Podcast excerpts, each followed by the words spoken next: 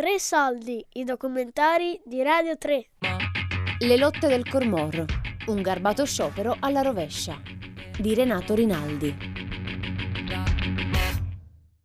la donna anche in quegli anni lì, negli anni 50, era comunque fino a pochi anni prima, no? era una società abbastanza patriarcale, sì, certo, certo. stava a casa, mentre lì una cosa interessante anche di questo sciopero è stata la partecipazione delle donne, delle donne. non solo per andare a portare, a da, mangiare, a portare sì. da mangiare, proprio ma, per... ma le donne sostituivano il marito quando veniva arrestato e lavoravano con la pala e fronteggiavano la polizia con lo zoccolo, con lo zoccolo ecco. magari eh, a muso duro e prendendo anche la parola. Questo, eh, anche questo è importante, sì. Sì, che arrivi lì e allora non dice il commissario che infatti che non le noi il fanno, che le via. Il commissario ci dice che è meglio se andiamo via e io gli rispondo che no, che non andiamo via. Loro hanno detto che non sono bezi per fare questo lavoro, il governo non la bezi per fare questo lavoro, allora questa chiede, se modi se, vi pure i bezi. Una ragazza grida, dite che non ci sono soldi, ma avete pure i soldi per comprare armi dall'estero, perché non usate questi soldi per farci lavorare? E loro le dicono. Un tenente lì ha detto, tu sei una bolscevica, ha detto, no, che non sei un'italiana, tieni la Russia. Allora che vuol dire che si scaldano e io sei con lui, io. Io mi faccio avanti e dico, lei ha ragione, però si ricordi che queste armi qualcuno le dovrà usare. E saranno i nostri uomini, i nostri fratelli o i nostri figli.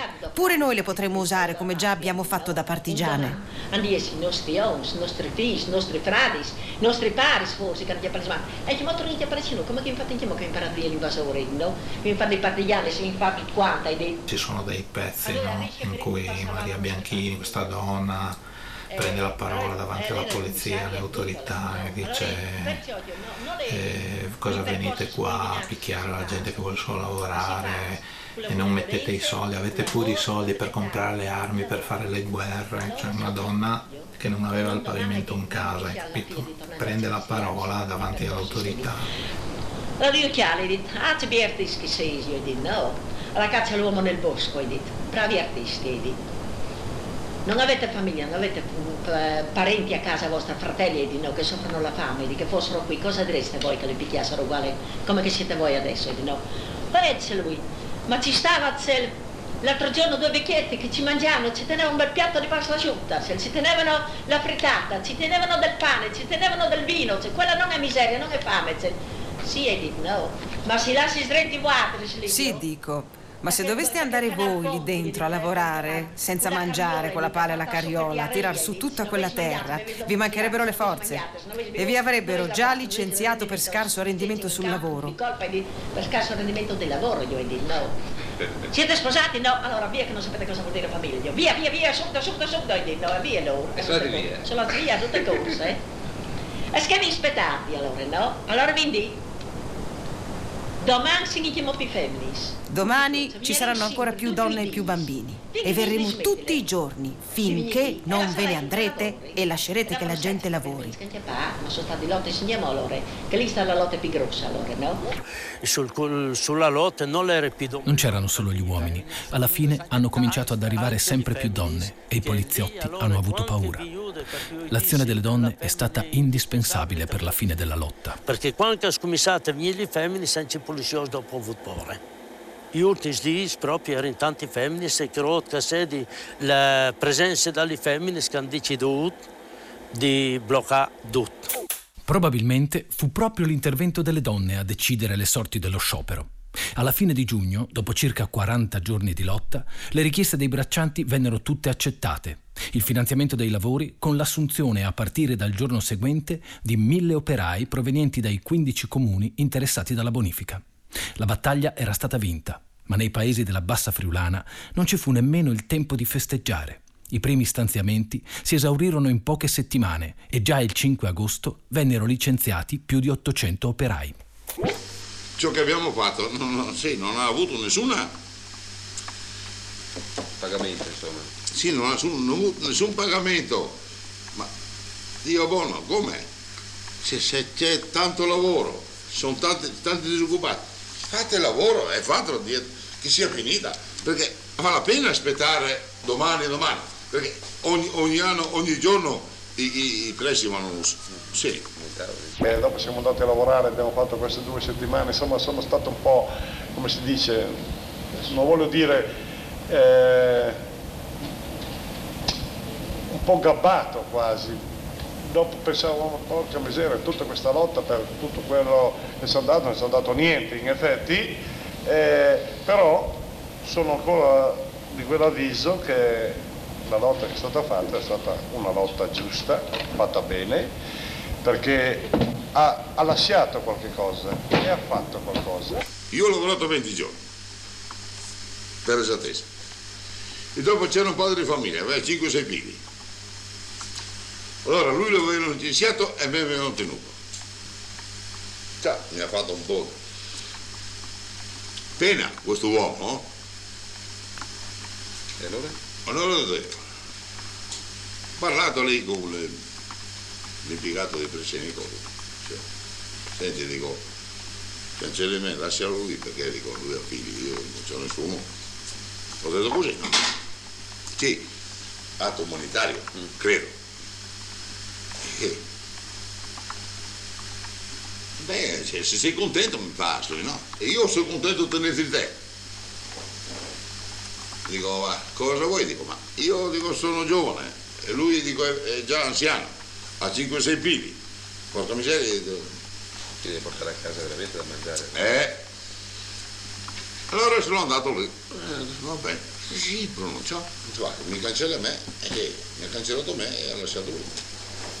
Però qui interviene una coscienza di classe che è una coscienza di classe operaia più che eh, del mondo contadino, un senso di classe per cui io rinuncio, rinuncio io a favore di lui che ne ha quattro, ma questo implica un senso civico, un senso del valore, della solidarietà che è un di più rispetto a una cultura comune, insomma, un, un modo comune di pensare.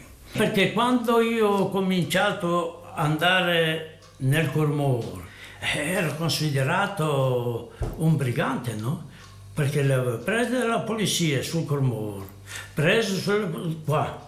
E dopo cercavo di organizzare, perché avevo organizzato un po' la gioventù eh, comunista io. Ma siamo stati buttati via tutti o chi in Belgio o chi in Francia, chi tutto, perché tutta la gente di sinistra di Palassolo è stata mandata fuori all'estero a lavorare. E i lavori peggio che erano. Se, se avesse avuto i nostri partiti, perché non gli auguri a nessuna bestia se che hai passato io. Se avessi saputo non sarei partito. Quello che ho passato non l'auguro nemmeno a una bestia. Un'umiliazione. È stato umiliante sapere che il lavoro c'era e che siamo dovuti partire per una questione politica. Lavoro aerei, il lavoro aerei, però è state tutte le politiche, è state tutte le politiche per mandarli all'estero perché E se vogliamo tornare su Cormor, torniamo subito su altri particolari. Sono stato perseguitato della democrazia cristiana, dei borghesini di San Giorgio di Nogaro per molto tempo, che sono stato costretto a farmi fare un sacchetto di mia moglie e partire, ho portato per questo mia moglie, e partire in Svizzera senza passaporto per poter dargli da mangiare a due bambini che avevo a casa. Tutto questo non è venuto soltanto dal Cornolo, è venuto dal mio cuore semplice che voleva veramente vedere che la povera gente doveva vivere, doveva, si poteva, si poteva vivere, come che si può oggi vivere, ma oggi si vive sì, ma si muore di rabbia in Italia. In Italia stiamo morendo di rabbia. Questo è un fatto.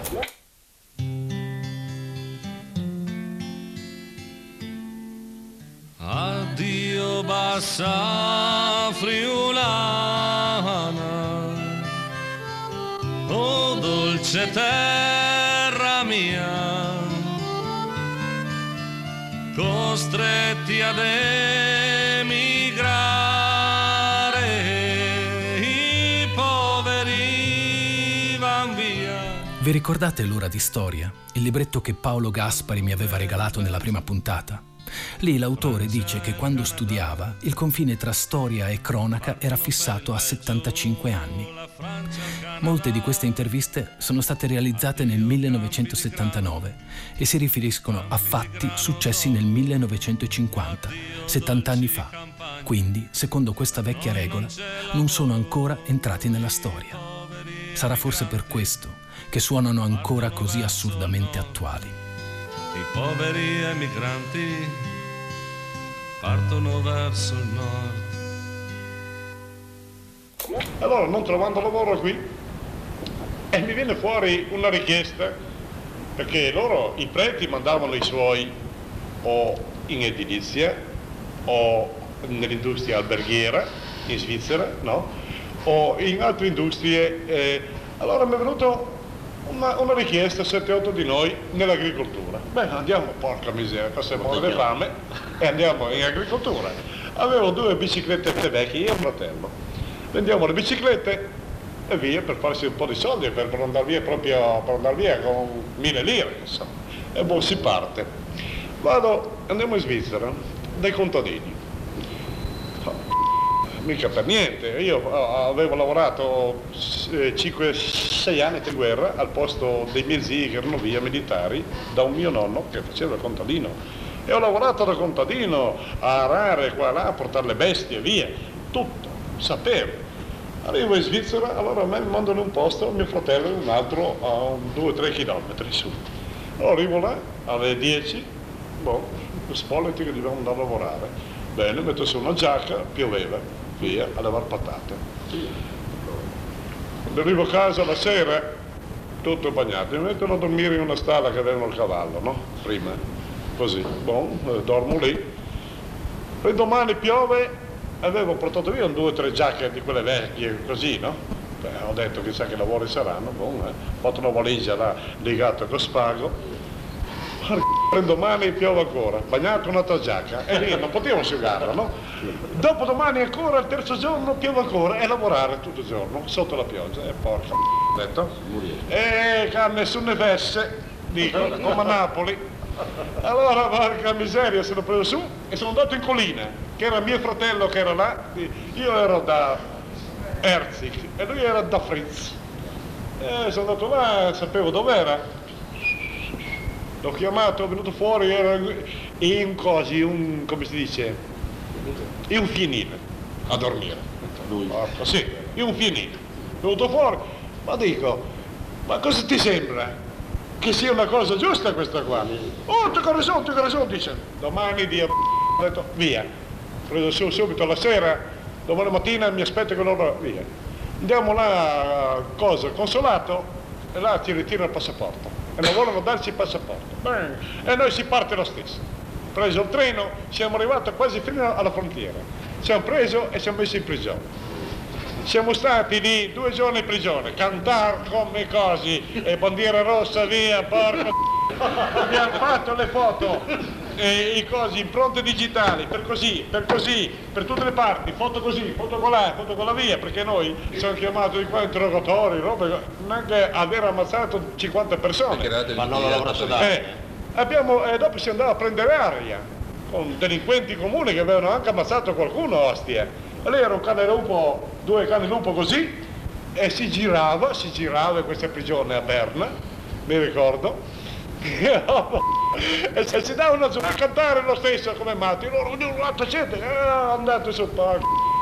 No? Che scherzare qua, ostia, ora è finita, tre giorni sotto la pioggia, ma eh, perché per un bianco e un nero poi ci davano, perché era una paga e, e, come si dice il 25% di quelli che lavoravano per industria, come delle bestie, ma scherziamo. Allora di Buona Italy, siamo fatto dopo tre giorni fuori di via, siamo arrivati a casa spolli, neanche le biciclette. Questo era dopo le lotte del Cormor. Eccoci, dopo, subito dopo la lotta del Cormor. Cioè dopo la lotta del Cormor che, Vedi? che avevano assunto avete dovuto partire. E non hanno neanche la tristezza, la ca- no, per loro è normale, cioè hanno lottato, hanno continuato a lottare tutta la vita, figurati, lì ti raccontano come se raccontassero un periodo bello, che, come in effetti è stato per loro, perché anche se è finita male, intanto hanno vinto quella battaglia, ma poi non hanno perso perché quella cosa lì è rimasta per loro e se lo ricordano e lo dicono non sono stati sconfitti, hanno continuato a patire tutta la vita, ma non sono mai stati sconfitti.